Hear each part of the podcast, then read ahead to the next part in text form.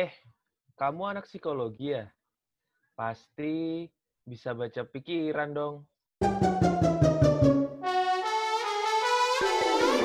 Hah?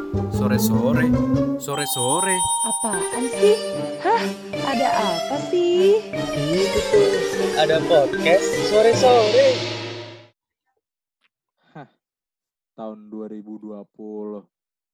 Masih aja ada yang ngira anak psikologi bisa ngeramal lah, bisa baca pikiran lah, bisa baca garis tangan, bisa baca masa depan orang. Come on guys, kita tuh bukan Roy Kiyoshi. Kenapa sih harus Roy Kiyoshi? Ya, yang sekarang lagi terkenal bukan- kan itu Bu. Iya. Bukan Deddy Corbuzier juga ya? Deddy Corbuzier emang nggak bisa, Pak. Oh iya, nggak bisa ya. Bapak kalau mau ada sendok dibengkokin, dia baru bisa. Hidup bapak yang bengkok mau dilurusin juga bisa sama dia. Aduh. Maaf, maaf, maaf. Lanjut, Pak. Lanjut, Pak. Jadi guys, mau ngasih tahu aja, psikologi itu bukan seperti itu keberjalanannya. Kita tuh emang bisa buat tahu perilaku orang, buat tahu sifat orang, buat tahu orang ini sedang mengalami apa. Cuma prosesnya itu tidak instan, seperti gosen. Jadi, Kita dari tadi nyebut-nyebut merek, nyebut nama orang. Kita nggak bakal dituntut nih. enggak insya Allah. Biarin lah. Aman lah. Hmm. Mereka mau nuntut apa Lanjut, juga, lanjut. Grace, dari kita, Grace. Nggak penting juga Aduh. ya. Nah, kita tuh itu tuh nggak seinstan itu. Kita emang bisa kayak gitu, cuma prosesnya panjang. Kita ada proses untuk bisa mengetahui itu, guys. Nah, itu Benar. itu secara general itu dinamain dengan psikologi. Nah, mungkin Asik. kalian kalian masih bingung ya, sebenarnya apa sih arti psikologi? Kayak gue tuh sering banget dengar apa sih orang-orang bilang psikologi, psikolog. Apa sih sebenarnya arti psikologi? Jadi gue mau jelasin dikit bahwa psikologi itu seperti namanya, belakangnya ada logi, adalah sebuah ilmu. Jadi psikologi itu ada dua kata penggalan antara psike dan logos. Psike itu berarti jiwa dan logos itu berarti ilmu.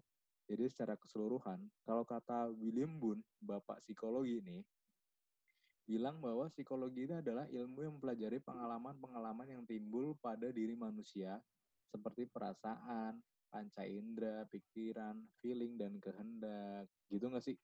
Benar. Jadi intinya psikologi itu ilmu yang berfokus pada perilaku dan proses mental yang melatar belakangi kehidupan manusia.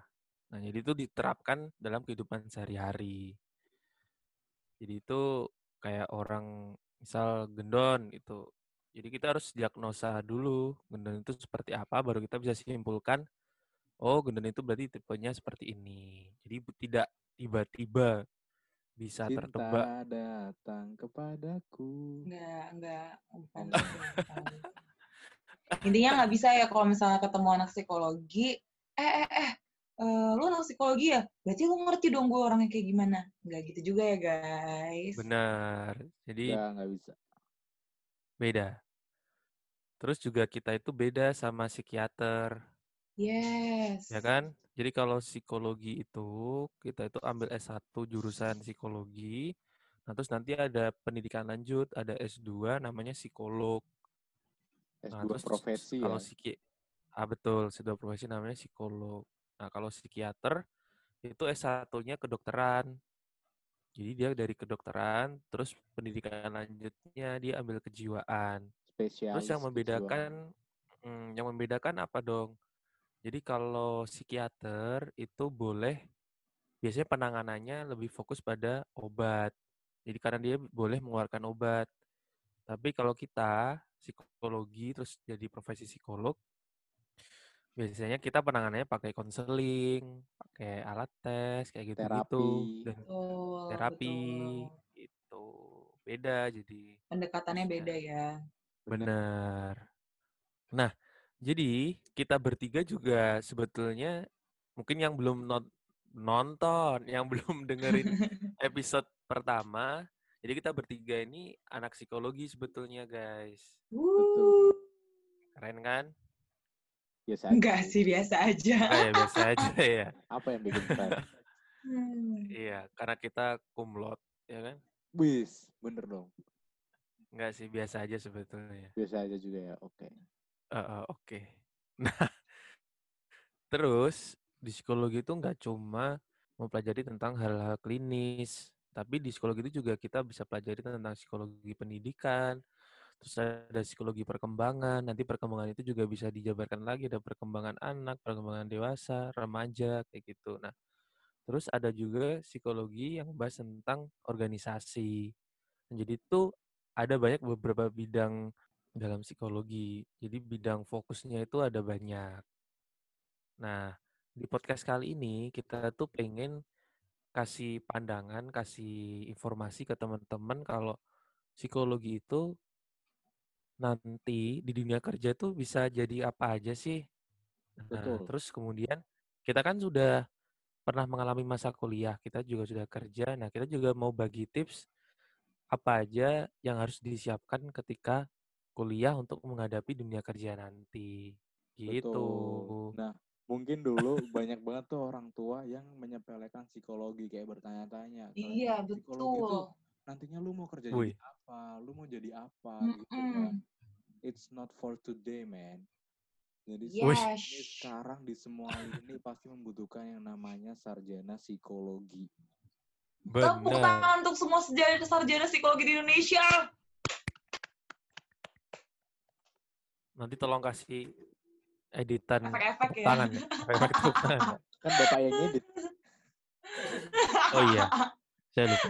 Itu jadi sekarang ini di tahun 2020 ini sebelumnya sebenarnya nggak dari 2020 ini dari tahun-tahun sebelumnya pun jangan lagi takut buat milih jurusan psikologi karena ya ini tuh jurusan yang masih menjamin gitu dan di jurusan ini gue menjamin bahwa orang yang kuliah psikologi dan lulusan psikologi masih bisa mempunyai karir atau pekerjaan yang on track dengan kuliahnya. Betul banget tuh. Nah, jadi dari jurusan psikologi itu ada banyak banget nanti pilihan pekerjaannya. Nah, salah satunya kalau gue bisa ceritain tuh, teman-teman lulusan psikologi itu udah pasti bisa jadi dosen. Nah, tinggal S2 tuh, kuliah S2, terus ntar jadi dosen deh. Terus bisa juga jadi psikolog. Tinggal ngambil magister profesi ya kalau mau jadi psikolog, terus nanti jadi psikolog deh. Terus jadi apa lagi tuh guys? Nah, selanjutnya itu ada yang namanya terapis. Jadi teman-teman kalau misal bingung nih psikolog jadi apa terus emang mungkin ya ada ketertarikan sendiri dengan dunia terapis bisa banget itu buat jadi terapis. Tapi tentunya butuh sertifikat keahlian dulu biar ya kredibil kredibilitasnya ataupun bisa buka praktek sebagai terapis tentunya. Terus Benar. selanjutnya itu ada juga ini ya agak ya emang agak sama kayak terapis cuma metodenya beda. Ini ada yang namanya konselor. Nah, ini sebenarnya juga sama sih harus ngambil sertifikasi juga ya kalau nggak salah ya guys konselor tuh. Hmm, deh Hmm. kayak konselor tuh ada banyak jenisnya juga. Ada konselor pernikahan, ada konselor perkembangan Ya. anak, ada banyak deh. Ya jadi ada bidangnya Benar. lagi. Nah tapi itu bisa menjadi salah satu opsi buat teman-teman, teman-teman psikologi tentunya buat bisa memilih pekerjaan menjadi konselor. Apalagi po? Nah, selain itu ada juga psikologi, jurusan psikologi yang bisa jadi peneliti. Nah, ini mungkin buat teman-teman yang suka membuktikan sebuah kejadian atau suatu momen dibuktikan secara teori, secara ilmiah gitu. Nah, itu tuh bisa jadi peneliti. Terus selain Betul. itu, tadi kan ada jadi dosen ya, tapi ada juga yang bisa jadi guru atau BK. Nah, Guru BK. bi Burger Burger King ya, Pak. Nah, sudah saya tebak. Nyebut merek lagi. Nah, nah, jadi itu kalau sekarang, zaman sekarang udah mungkin sekolah-sekolah juga makin aware ya. Jadi ada guru BK yang udah spesifikasinya itu psikol S1 psikologi atau bahkan psikolog itu sendiri kayak gitu. Lanjut. Terus guys, kalau misalnya kalau misalnya nih dari kalian jadi dulu banget sebenarnya keinginannya adalah pengen jadi TNI, pengen jadi polisi. Asik. Tak perlu khawatir karena TNI polisi itu juga nyari yang lulusan dari sarjana psikologi. Betul. ada Jadi tuh. kayak kayak ada posisi tertentu yang membutuhkan sarjana psikologi. Benar. Nah, apalagi tuh Don? Terus selanjutnya nih, wah ini nih yang klasik banget nih. Belum ridho orang tua belum diberikan kalau belum menjadi ini. Nah, ini ada PNS.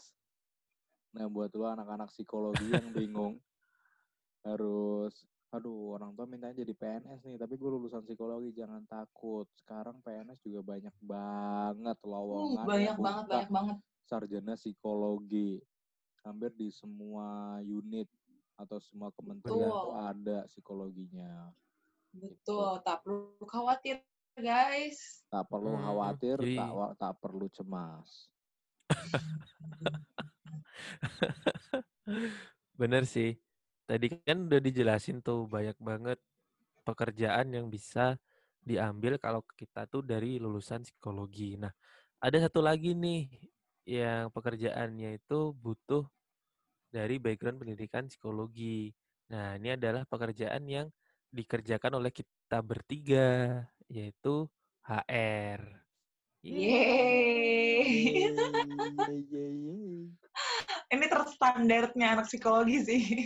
Lulusan psikologi jadi apa? Jadi HRD. Eh, eh, nah, jadi kita bertiga itu adalah HR di perusahaan masing-masing. Keren nggak? Keren ya. Kita masih bisa sih. bikin bikin podcast loh sampean luar biasa. Loh, pekerjaan pertama kita bukannya podcast. Sam, sambilan ya HR-nya. nah, kita juga mau jelasin sedikit nih HR itu pekerjaannya apa aja karena kita kan berkecimpung di dunia HR ya. Jadi kita mungkin lebih expert di bidang HR itu sendiri. Musik expert mungkin- berat banget pak Kerja baru dua pengalaman. tahun udah sosok lebih, expert. lebih pengalaman, pengalaman. Kita bertiga ini HRD-nya itu beda-beda bidangnya. Betul. Karena sebenarnya HRD itu luas banget, guys. Hmm, Jadi Ada banyak kalau banget ya. Hmm, Jadi kalau misal psikologi sendiri kan itu bidangnya udah banyak tuh. Nah ini di di industri sendiri itu bidangnya lebih banyak lagi. Jadi itu setiap turunan dari bidang psikologi itu turunannya lagi tuh banyak banget guys. Mm-mm. Mungkin bisa dijelaskan agar lebih jelas gambarannya. Jadi Dari kerjaan kita masing-masing deh. benar. Jadi Boleh. kalau misal di HR itu kalau gue sekarang lagi megang yang namanya talent management dan people development. Jadi itu bagaimana kita Uh, mengelola, mengelola talent yang ada di perusahaan dan bagaimana langkah-langkah untuk bisa mengembangkan talent-talent itu biar bisa eh, ya ada kenaikan jabatan atau misal promosi gitu-gitulah pokoknya. Jadi mempersiapkan talent itu biar bisa siap untuk menghadapi jabatan selanjutnya. Potensial-potensial talent ya. Asik. Nah, kalau dari aku sendiri sih, kalau di perusahaanku tuh di SDM dibagi jadi dua. Jadi ada yang khusus untuk payroll. Nah, terus kalau aku khusus di bagian pelatihan, rekrutmen, terus ada anu juga organization development juga. Gitu. Oke. Nah, tadi kan Gendon udah bilang tuh dia ada di di mana tadi Don people development sama em, talent management. Terus Dipo bilang tadi rekrutmen, eh, pelatihan sama OD ya. Mm-mm. Nah, kalau gue, gue tuh pernah jadi rekrutmen, pernah jadi OD, pernah jadi PD, dan sekarang Hmm. kebetulan gue jadi generalis. Gue benar-benar megang eh, yang kalian itu semuanya, keseluruhan. Jadi gitu juga Mantap. teman-teman bisa bisa jadi generalis juga megang itu semuanya gitu. Terus bedanya apa sih yang tadi kita kerjain tadi kan eh, kalau yang tadi udah jelasin tuh sedikit. Kalau yang Dipo boleh dijelasin tadi Dip? Boleh. Jadi kalau apa namanya? Aku kan pegang rekrutmen ya. Jadi kalau Mm-mm. rekrutmen ya kita ngerekrut. Jadi perusahaan pasti kan butuh karyawan dengan spesifikasi tertentu. Nah, kita SDM Kalau tempatku sih bilangnya SDM sih. Nah, jadi SDM itu yang bertugas untuk merekrut dan memenuhi kebutuhan karyawan di bagian-bagian tersebut, user-usernya itu. Itu sih gambaran. Jadi yang biasanya kalian kalau kalau pendengar nih ya, yang lagi cari kerja mungkin ada sesi interview, ada sesi tes dari perusahaan. Nah, itu tuh itu yang kulakukan kayak gitu. Terus kalau training juga gitu. Kita sih biasanya pakai orang ketiga, pihak ketiga. Jadi kita yang koordinasi dengan pihak ketiga dan user. Kalau Odi ya menyesuaikan dengan kebutuhan perusahaan saat ini. Jadi kadang kita juga koordinasi dengan user, problemnya apa, terus kita pecahkan bareng. Ini sih kayak gitu. Iya, kurang lebih kayak gitu ya guys ya. Kalau misalnya masih ada yang bingung-bingung dari yang tadi bidang-bidang human resource yang tadi kita udah sebutin, boleh banget nanti nanya lagi ke kita. Tapi kurang lebih seperti itu, seperti yang tadi kita udah jelasin. Betul, jadi kan udah pada kebayang tuh banyak banget kan. Kayak sekarang pekerjaan-pekerjaan tuh yang mengandung unsur psikologi dan membutuhkan lulusan sarjana psikologi. Gitu. Yes. Jadi tuh Hmm. sekarang tuh jangan takut buat sebenarnya pada dasarnya jangan takut untuk mengambil sebuah jurusan pasti karena jurusan itu dibuat pasti outputnya pasti akan ada. Mungkin psikologi ini bisa dikatakan juga ya salah satu yang sedang hype lah ya. Karena ya emang Lagi naik daun ya. bener karena kan ya perusahaan mana sih yang tidak membutuhkan seorang sarjana psikologi di dalamnya pasti ada gitu. Benar. Dan jangan lupa juga kita sudah sebutkan beberapa pekerjaan yang dibutuhkan dengan background psikologi juga. Jadi kalau kalian tipe yang, aduh kayaknya aku nggak pengen deh kerja di pabrik atau nggak pengen kerja di perusahaan, kan bisa jadi psikolog buka praktek sendiri kayak gitu juga bisa.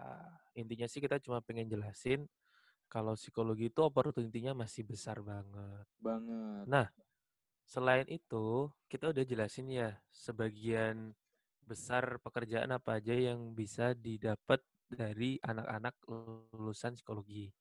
Nah, ini kita juga mau sharing nih selama masa kuliah. Nah, sekarang kita bahas selama masa kuliah. Selama masa kuliah, itu apa aja sih yang sebetulnya harus kita siapkan untuk menghadapi dunia kerja nanti? Ah, ini nih, mungkin Bapak Gendon atau Ibu Grace bisa sharing-sharing apa aja sih yang dilakukan selama masa kuliah dulu? Betul. Jadi, pada intinya kan selama kita menjalani pekerjaan yang sekarang ini pasti ada pengalamannya dong. Kenapa kok ki- kita bisa menjalani pekerjaan sekarang sih, termasuk di bidang soft skill. Nah, yang paling berharga menurut gue ketika kuliah adalah bisa mengikuti organis- organisasi-organisasi yang ada di kuliah, di kampus tentunya. Jadi tuh di kampus itu banyak banget organisasi yang bisa membuat kita belajar mengenai soft skill-nya. Nah, tapi selain itu tentunya kita juga harus mengimbangi itu dengan juga mengikuti kegiatan-kegiatan yang berhubungan dengan kurikulum perkuliahan gitu. Kalau kamu Grace gimana Grace? Setuju, setuju banget sama yang Gendon bilang. Karena coba bisa aja kita bayangkan nih ya, eh, eh, gue lagi ngelamar kerja sama satu orang nih. Kita ngelamar kerja sama-sama fresh grad.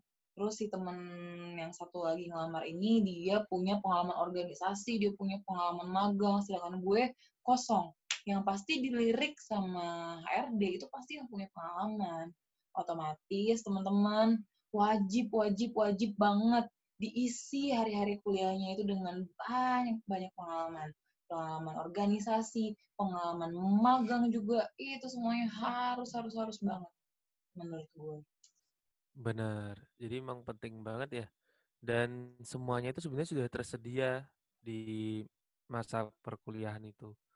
Ya organisasi atau ikut ada yang jadi asisten dosen juga Betul. gitu kan. Jadi Asisten semua peneliti. fasilitas ah, semua fasilitas itu sebenarnya ada. Tinggal kita gimana mau ambil atau enggak. Nah, tadi kan udah Betul. dijelasin tuh. Ah, tadi fokusnya kan ke or- organisasi. Nah, yang nggak kalah penting kalau menurutku sih juga magang, ya kan? Yes. magang tuh penting banget karena kalau menurutku magang itu adalah uh, sebuah kesempatan di mana kita itu bisa melakukan praktek dari seluruh teori yang kita pelajari. Secara langsung ya. Itu Biar bener. nanti kalau misalnya udah nyampe di dunia kerja beneran, nggak kagok, nggak kaget. Hmm, gitu. Jadi kalau misal teman-teman punya kesempatan atau waktu lebih buat ikut magang, ambil aja karena walaupun di kurikulum yang ada sekarang itu ada SKS untuk magang. Nah, tapi itu tuh menurut gue sendiri sih masih kurang sih, karena kan kita waktu diberi waktu itu cuma sebulan ya. Sedangkan sebulan itu ya kita nggak dapat apa-apa, kita cuma dapat kulitnya dari perusahaan itu aja, gimana HR itu berjalan di perusahaan itu, belum sampai prakteknya. Karena pasti perusahaan itu juga nggak mau atau jarang sih perusahaan mempercayai anak magang yang cuma sebulan itu untuk memegang data-data yang emang itu udah uh, kategori riskannya tuh tinggi banget, resikonya tuh tinggi buat Hmm. diserahkan ke anak magang. Jadi itu pekerjaan-pekerjaan yang dilakuin tuh pasti ya pekerjaan pekerjaan-pekerjaan general yang ta yang tarafnya cuma membantu. bener. Asisten. Benar. Jadi kalau bisa di luar emang kurikulum kuliah itu yang cuma magang sebulan, lu semua harus ngambil magang sendiri yang sifatnya emang dibuka oleh sebuah perusahaan. Jadi selain emang dapat benefitnya berupa material duit, lu juga bisa dapat pengalaman yang ya banyak banget lah dan berharga banget magang itu. Betul, betul, betul. Kayak kita bertiga dulu pernah magang di biro psikologi kan ya? Iya benar. Iya, itu ngebantu banget sih, serius. Itu ngebantu banget gue untuk ngejual diri gue ketika gue ngelamar kerja. Yes. Jadi bisa alat tes kan kita. Jadi bisa alat tes. Jadi Jadi bisa, bisa ngetes gitu juga. hmm, cara mengadministrasikan tes. Hmm, pokoknya penting lah. Jadi tuh se- kalau sekarang sih ya aku nggak tahu ya. Kalau orang tua kadang pengennya kan atau yang dibanggakan di situasi sosial sekarang kan, oh anak itu lulus laude atau cuma tiga setengah tahun. Hmm, kalau menurutku sih kalau di dunia kerja nantinya ya kalau teman-teman akhirnya akan berkecimpung di dunia kerja, kalau cuma cum laude itu tuh Gak cukup. kayak kurang gitu. Jadi Betul. saya ak- aku sendiri sebagai HR pun biasanya lebih melirik untuk kandidat-kandidat yang punya pengalaman kerja, punya pengalaman organisasi kayak gitu. Walaupun dia lulus katakanlah empat setengah tahun kayak gitu-gitu nggak apa-apa nggak masalah sih. Lebih ready lah dia. Yes. Jadi pada intinya siapin bekal yang banyak buat lu semua menghadapi medan perang yang sangat berat ketika setelah lulus nanti. Karena kalau misal lu jalan di kehidupan ini tanpa bekal apa pun tuh ya lu bakal cepat kalah gitu. Karena ya gimana lu bisa bertahan dan nyerang kalau misal lu bekal aja nggak punya apa-apa. Jadi siapin mulai dari magang atau mulai dari basicnya pas kuliah perbanyak organisasi, perbanyak ikut buat jadi asisten dosen, asisten peneliti, tester apa pun yang ya bersifatnya itu sebenarnya simple, cuma yang dibutuhkan itu hanyalah niat dan kemauan itu sih. Yes, setuju sama Gendon. Mantep. Udah sih ya kayaknya ya. Udah, Udah sih, cukup. benar. Pokoknya tetap semangat buat teman-teman anak Mm-mm. psikologi di mana pun kalian. Kita guys. cuma mau ngasih informasi untuk dunia perekonomian saat ini sarjana psikologi masih sangat dibutuhkan Yes, Di bidang- jangan Betul. takut, jangan di bidang khawatir. mana pun. Jangan takut, jangan khawatir, jangan cemas. Yang penting adalah bagaimana usaha lu untuk bisa mendapatkan itu aja sekarang ini. Betul sekali. Jadilah sarjana psikologi yang bukan cuman sekedar sarjana psikologi yang biasa-biasa aja. Betul, jadilah sarjana psikologi yang bisa mempertanggungjawabkan ilmunya yang sudah didapat selama 4 tahun. Yes. Asik. Tepuk Boleh tuh. tangan. Kasih efek tepuk tangan. Jadi gitu aja Oke. guys dari kita. Semoga ini membantu lu semua biar ya kehidupan perkuliahan psikologi lu bisa tertata dan bisa untuk mungkin lebih baik daripada kita. dan tentunya lebih sukses daripada kita. Yes. Semoga ini membantu. See you guys di podcast kita selanjutnya. Thank you. Dadah.